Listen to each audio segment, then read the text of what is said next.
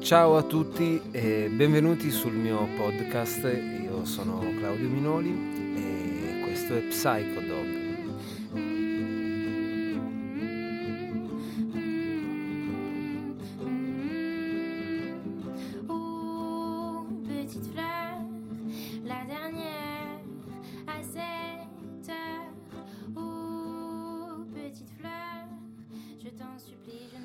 Psychodog è un'idea nata dalla mia eh, professione. Io sono un istruttore cinofilo, un formatore cinofilo e ho, e ho così voluto eh, dedicare una parte del mio tempo alla, alla stesura di questo podcast dove io possa parlare del mio amico a quattro zampe e mi auguro che sia anche il tuo amico a quattro zampe e dove gli aspetti fondamentali ruoteranno intorno al suo benessere, intorno alla relazione uomo-cane e al divertimento che è una componente fondamentale purtroppo molto trascurata da, da alcuni proprietari che ho avuto modo di incontrare durante, eh, durante la mia attività di istruttore cinofilo.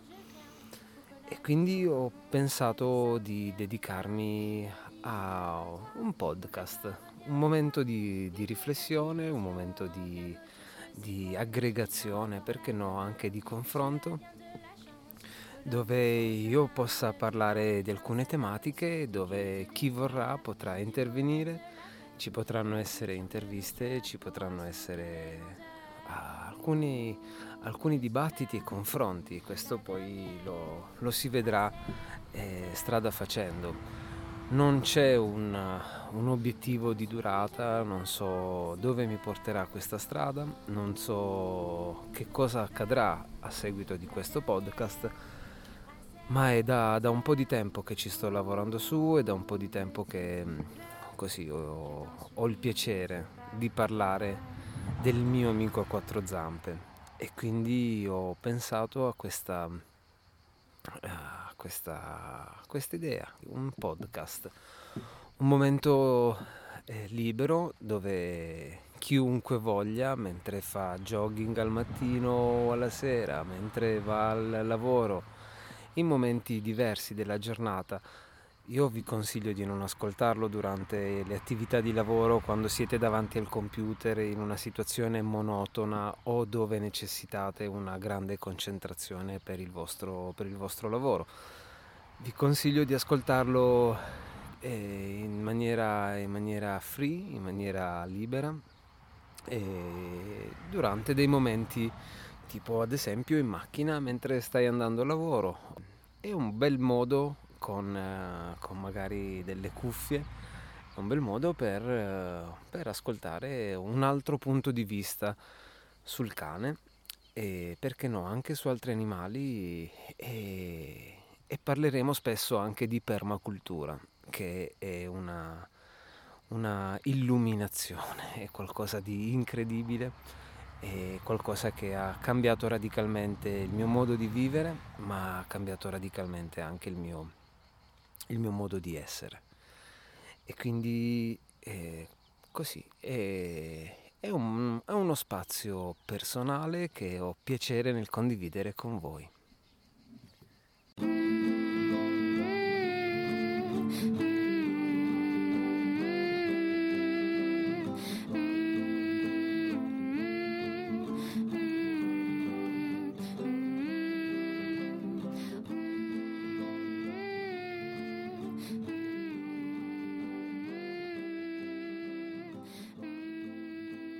Mentre registro mi trovo in campagna, come potete sentire da, dai rumori di sottofondo e ma dire il vero io non li chiamerei rumori, però eh, dai suoni di sottofondo. E mm, da vent'anni abito in campagna con, con il mio branco e da vent'anni ho ideato il centro cinofilo Psychodogs in provincia di Bari che è stata una, una bella realtà, è stata una, una, bella esperienza per me, mi ha permesso di conoscere tantissime persone, conoscere tantissimi cani e commettere tanti errori e vi parlerò spesso anche dei miei errori che, che sono una parte integrante del mio, della mia crescita e della, della mia visione della cinofilia odierna e che in qualche modo mi hanno portato a essere quello che sono. E, e, vi parlerò spesso di una serie di episodi che sono accaduti qui all'interno della, del centro cinofilo Psychodogs. Il sito internet, se eh, vuoi dare un'occhiata e se vuoi ascoltare questo podcast è www.psycho.dog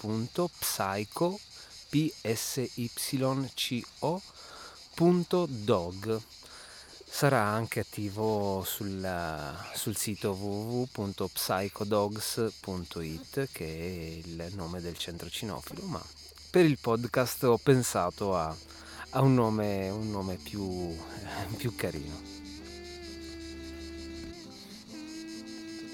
In questi anni è una domanda che così ha, ha occupato molto del, del, tempo che io ho dedicato ai, ai miei amici a quattro zampe e, e a tutti i cani di tutte le persone che ho incontrato. Vi parlo sia di proprietari sia di, di, persone che poi hanno frequentato il percorso per diventare tecnici, educatori, conduttori o istruttori cinofili.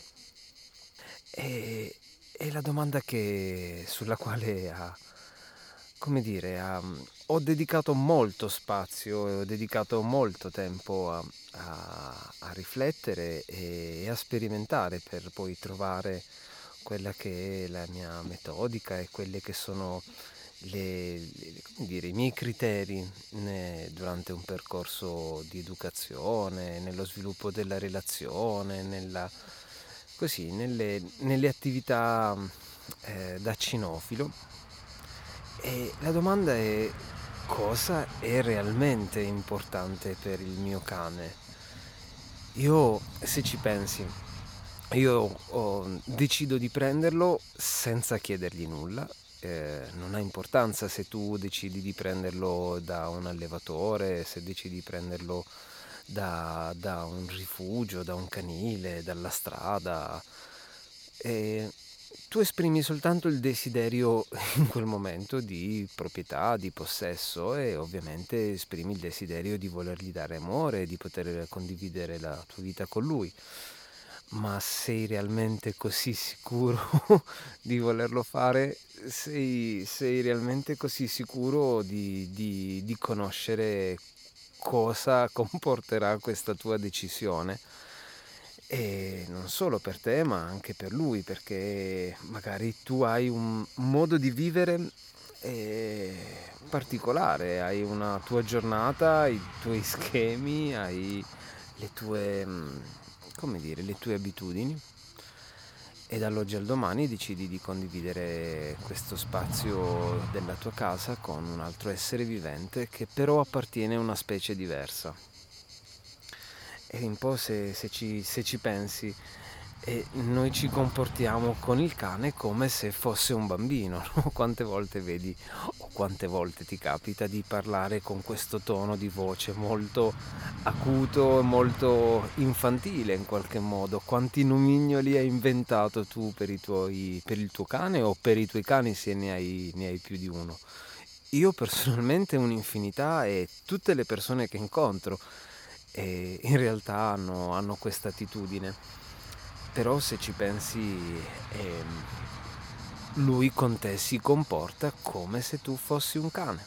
E questa è una grande, una grande realtà ed è una, una, differenza, una differenza importante, una, è, un, è un punto di partenza dal quale poter cominciare questo nostro dialogo, parlare del cane parlare magari anche in maniera un po' più approfondita dello studio del comportamento del cane Fermo restando che per me è difficile, se non impossibile, riuscire a rispondere a domande del tipo ma perché il mio cane fa così? Io non lo so, perché il tuo cane ha deciso di fare così.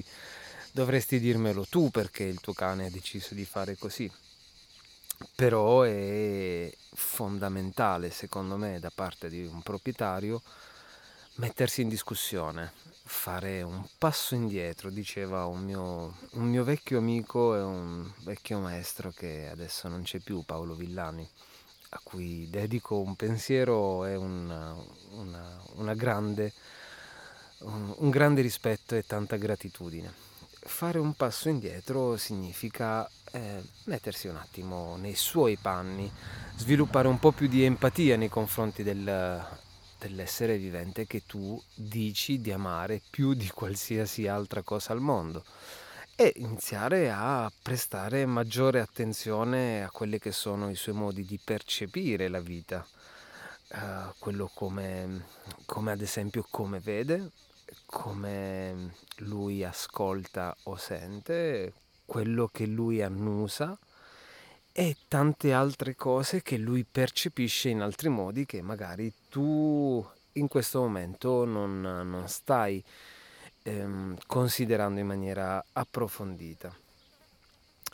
E quello che io ho imparato in questi vent'anni di cinofilia Psychodog, ehm, ma quello che io ho imparato da una vita insieme con i cani, è che è fondamentale sviluppare una visione più cinocentrica, mi piace questo termine. E noi che viviamo in questo mondo antropocentrico, noi che viviamo in questa, eh, così, in questa realtà estremamente ego, egocentrica, ehm, boh, fare un passo indietro significa boh, domandarsi, ma lui come le vede certe cose? E, ehm, ti faccio un esempio.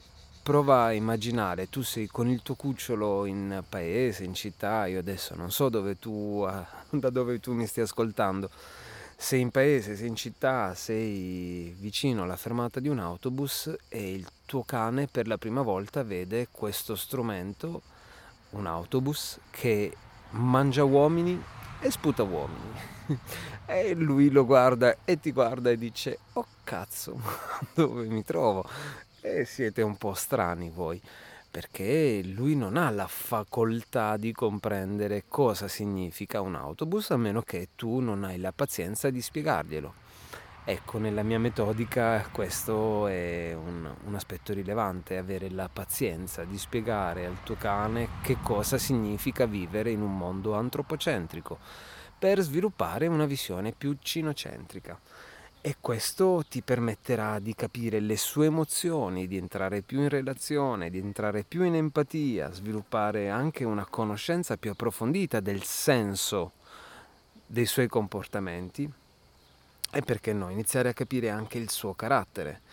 E qui mi vengono in mente gli studi di, un, di uno studioso che oramai agli inizi del Novecento aveva iniziato a considerare l'idea dell'Umwelt, vi sto parlando di Jacob von Wexkull, e che fu il primo a parlare di universo soggettivo.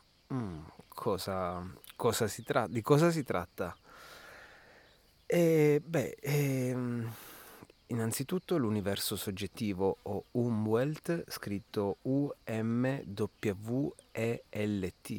è in grado di fornirti delle risposte utili per comprendere quello che può essere il modo di vivere del tuo amico a quattro zampe, ma non solo, l'Umwelt non è mai applicabile a una sola specie, ma è applicabile a tutte le specie, ma non solo, anche all'interno della stessa specie ogni persona ha un modo di percepire il mondo e di impattarsi sul mondo in maniera diversa. Quindi c'è un modo di percepire il mondo e un modo di, ehm, come posso dire, di, ehm, di adeguarsi, di comportarsi, di relazionarsi e fare esperienza. Quindi in base a come uno percepisce il mondo decide di comportarsi di conseguenza. E quindi io quello che ti consiglio di ehm, iniziare a considerare è studiare l'Umwelt. quindi questa parola un po', un po così, eh, un po' strana, ma che è, è la base da cui consiglio di partire per iniziare una, così, una, una relazione più, più empatica con il tuo cane.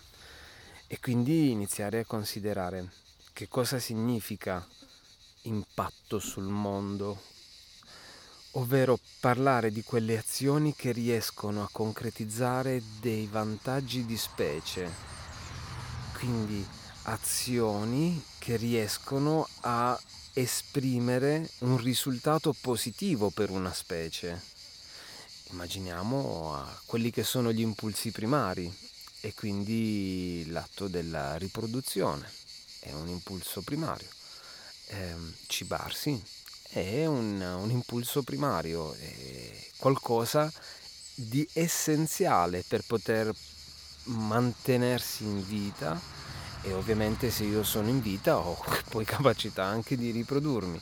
E quindi se volessi prendere anche in prestito le parole di un etologo, Roger Abrantes, di cui ti consiglio di leggere i suoi libri e, e di frequentare anche i suoi seminari e i suoi stage, sono molto molto interessanti.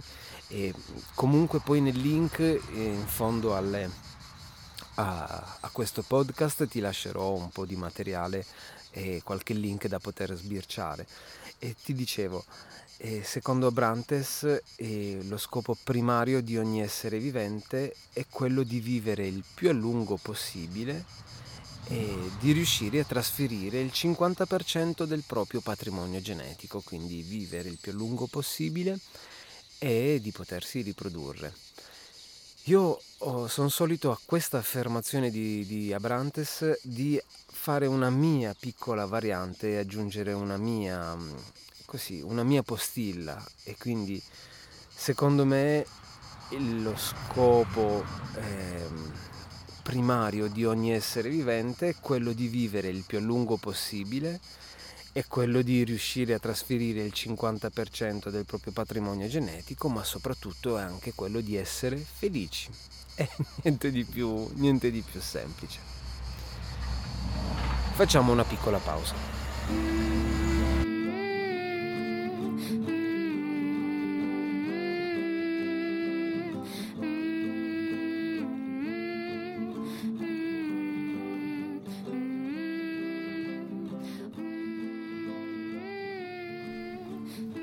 E riprendiamo dopo questa pausa. Io sono del parere che sia importante eh, dedicare il giusto tempo per riflettere, quindi questo è un podcast, tu hai possibilità di, di ascoltarlo sul tuo cellulare, di ascoltarlo sul tuo iPod, ehm, di ascoltarlo in cuffia e di poterlo riascoltare magari perché c'è un concetto che ti piace, quindi eh, le pause ti possono, ti possono, dare un aiuto per... Eh, non andare troppo di fretta per non bombardarti di, di troppe informazioni.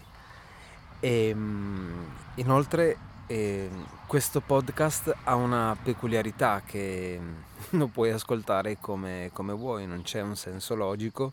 Oggi stiamo parlando di Umwelt, e stiamo parlando di chi è il cane e, e magari ci saranno delle puntate dove tu sai che ci sono degli argomenti che hanno più podcast e quindi vanno ascoltati in, um, in, sequenza, oppure ci sono degli argomenti liberi, così come quando ci saranno delle, delle interviste, così come quando ci saranno degli approfondimenti e così via. E quindi ritorniamo a, all'Umwelt e impatto sul mondo, ovvero di quelle azioni che riescono a concretizzare dei vantaggi di specie e vi ho parlato di che cosa si intende in questo senso qui è, ehm, è quello che la percezione associata alla, all'azione è in grado di poter definire e di caratterizzare l'universo soggettivo di ogni essere vivente. Facciamo un esempio. E per un pesce rosso il proprio universo soggettivo è dato dal modo di percepire tutto quello che ruota, ad esempio, attorno al proprio acquario ai rumori presenti esternamente ma nei paraggi e al cibo somministrato da parte dell'uomo. o della, della donna di casa, alle variazioni di temperatura dell'acqua, alla presenza di altri pesci all'interno dell'acquario. E, ehm, ma non credo che per un pesce possa essere interessante sapere lo stato emotivo di una persona. Se tu oggi hai nel tuo acquario il tuo pesce che ti guarda, non credo che si stia domandando se sei felice, se sei triste, perché questo ha un impatto sul suo mondo non, non rilevante, a meno che tu non sia sbadato e quest'oggi non gli dai da mangiare. E allora in questo caso, beh sì, caspita se ha, se ha importanza il tuo stato d'animo. E ma non credo che gli possa interessare più di tanto la presenza di bambini o la presenza di estranei o di anziani o dello stato sociale delle persone presenti all'interno di, della casa in quel momento o quanto può essere grande la stanza o del tempo che tu trascorri in cucina, a meno che questo non abbia degli effetti positivi sul suo modo di vivere. E l'universo soggettivo di un uomo invece è un oggetto di indagine quotidiana da parte di psicologi, psichiatri, pubblicitari, sociologi, amici, amanti, mariti, mogli, parenti, conoscenti, sconosciuti, ma anche il fisco direi. E, e quindi l'universo soggettivo dell'uomo è un qualcosa che ha una come dire, ha un'ampiezza leggermente differente rispetto a, all'universo soggettivo di, una, di, un pesce rosso. E, ehm, e, se ci pensi in ciascuna delle nostre realtà soggettive, e ogni tanto sentirete dei rumori, ma io sono qui in aperta campagna e sono vicino alla strada passano un po' di autobus e un po' di camion. E dicevo, e che in ciascuna delle nostre realtà soggettive ognuno di noi presta importanza al proprio tipo di universo soggettivo che si è venuto a ricreare nell'arco del tempo, condizionato dagli insegnamenti genitoriali in, primi, in primis, scusate, dalle esperienze vissute durante l'infanzia. E sono fondamentali le esperienze che tu da bambino o da bambina hai sviluppato per poterti ricreare il tuo universo soggettivo. E mm, credenze religiose hanno un grandissimo impatto, le tue convinzioni, i valori ricevuti dal contesto familiare, quindi non solo dai genitori ma anche dai tuoi nonni, dai tuoi parenti, dagli zii, eccetera, eccetera. Dai valori ricevuti nel contesto scolastico e anche dalle esperienze sviluppate all'interno del contesto scolastico, e nel contesto affettivo, dalle tue relazioni precedenti e dalle tue relazioni presenti. E quindi da quello che si è venuto a sviluppare nel quotidiano e nel tuo progredire, nel tuo vivere questa, questa vita. E quindi da tutte le esperienze che si sono sviluppate nell'arco del tempo attraverso una tua percezione soggettiva e attraverso quelle reazioni che tu hai messo in atto. Niente di più facile. Parlando invece dell'universo soggettivo del cane, è, è molto più complesso e eh, ragazzi non è, non è così facile. E rispetto a quell'umano che è già un casino pazzesco, e scoprire l'universo soggettivo del tuo cane richiede particolari abilità e innanzitutto richiede una particolare sensibilità da parte tua e mettersi in discussione il primo passo che tu puoi fare per andare in questo tipo di direzione, calcolando che c'è una comunicazione differente, ci sono delle esigenze di specie differenti c'è una struttura relazionale differente e possiamo andare avanti all'infinito calcolando tutte le differenze che ci sono tra, tra noi e il cane. E quindi è fondamentale eh, scoprire, eh, ma più che scoprire, è comprendere il suo punto di vista, quindi il punto di vista del cane, le sue facoltà. Sono fondamentali le esperienze che lui compie e è importante scoprire la comunicazione, gli istinti primari, le sue motivazioni, la sua struttura sociale, eccetera, eccetera, eccetera. E credo che in questo podcast avremo mo- modo di poter parlare di, queste, di, di tutti questi aspetti che sono fondamentali. Mi farà molto piacere parlarti delle mie esperienze, dei miei punti di vista e se tu avrai voglia di ascoltarli ne sarò felice, se tu avrai voglia di commentarli ancora di più perché avremo modo di poter dialogare e di poter trovare anche dei, dei punti di incontro e così via. Ma fondamentale che tu sappia che non è sufficiente soltanto immedesimarsi, ma è un buon punto di, di, di, di inizio, è un buon punto di partenza per cominciare a studiare quelle che sono le sue caratteristiche di specie. E considera anche che in ciascuna delle nostre realtà soggettive noi prestiamo molta attenzione a ciò che dicono o a ciò che fanno o a quello dove o, o a dove si trovano gli altri. Quindi tu immagina nel tuo modo di relazionarti con il tuo home wealth è fondamentale quello che avviene anche all'esterno. Ascoltiamo ciò che è udibile, distinguiamo determinati tipi di odori che sono in grado di evocarci anche particolari ricordi. Tu pensa al profumo del pane, wow, o pensa al profumo del tuo primo fidanzatino se sei una, una donna o della tua fidanzatina che aveva quel profumo particolare o non solo, pensa anche a eventi spiacevoli, quindi non so se, se, ci sono stati nella tua vita degli episodi particolari e quindi quello che un odore è in grado di evocare nella tua testa è un mondo. E siamo inoltre, come dire, molto attenti a ciò che la nostra vis- vista è in grado di percepire.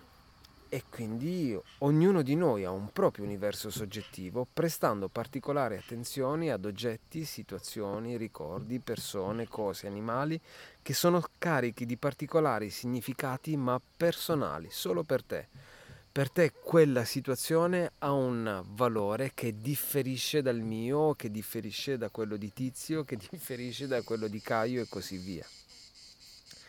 E quindi nonostante siamo continuamente bombardati da stimoli differenti, con diverse tipologie di significato e intensità, per noi soltanto alcuni hanno effettivamente un valore intrinseco e un valore importante. Uno stesso oggetto sarà quindi percepito in maniera diversa da animale e animale.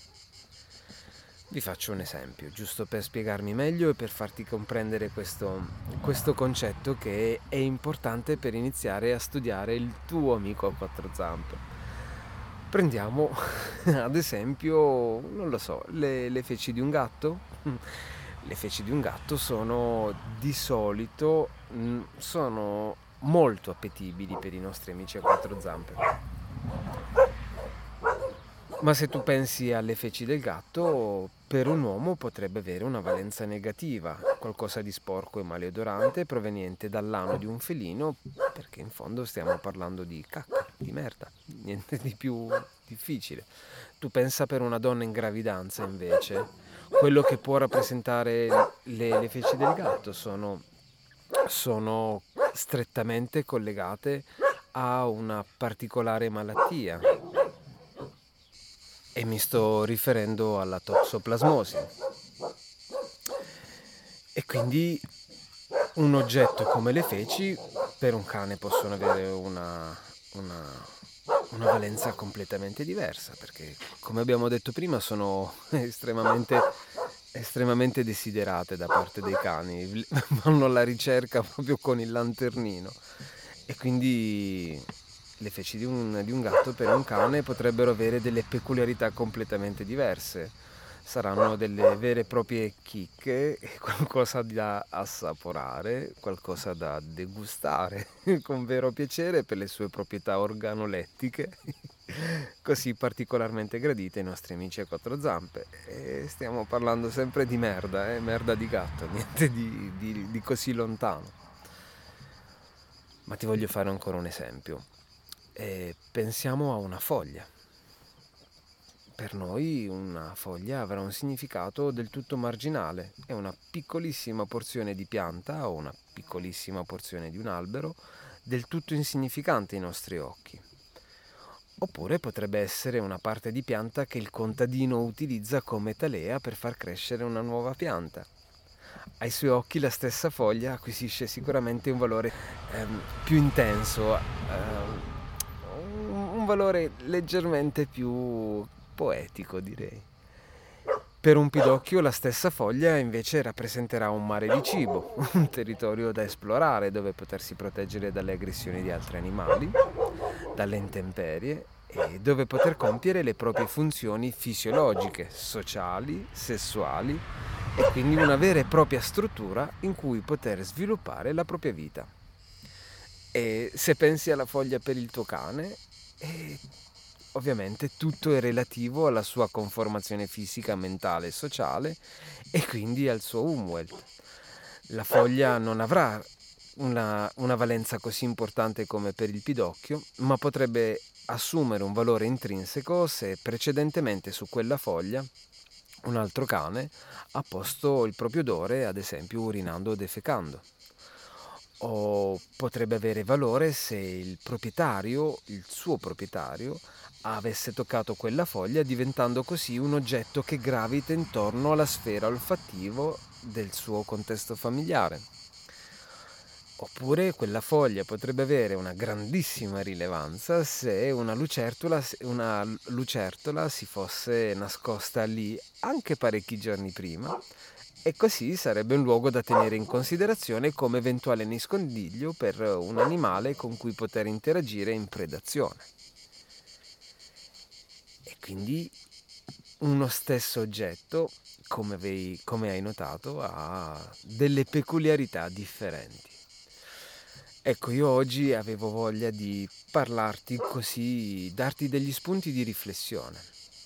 Mi farebbe molto piacere se tu mi dicessi che cosa ne pensi e se hai dei consigli da darmi, se ci sono delle domande e magari possiamo iniziare un dialogo. Intanto sono molto contento che quest'oggi c'è stata questa, così, questa, prima, questa prima avventura del podcast di Psychodog.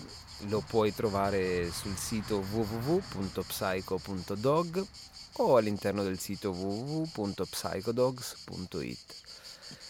Io sono Claudio Minoli e ti ringrazio per avermi ascoltato e ti ringrazio per il tempo che hai voluto dedicarmi e ti auguro una buona giornata. Ciao!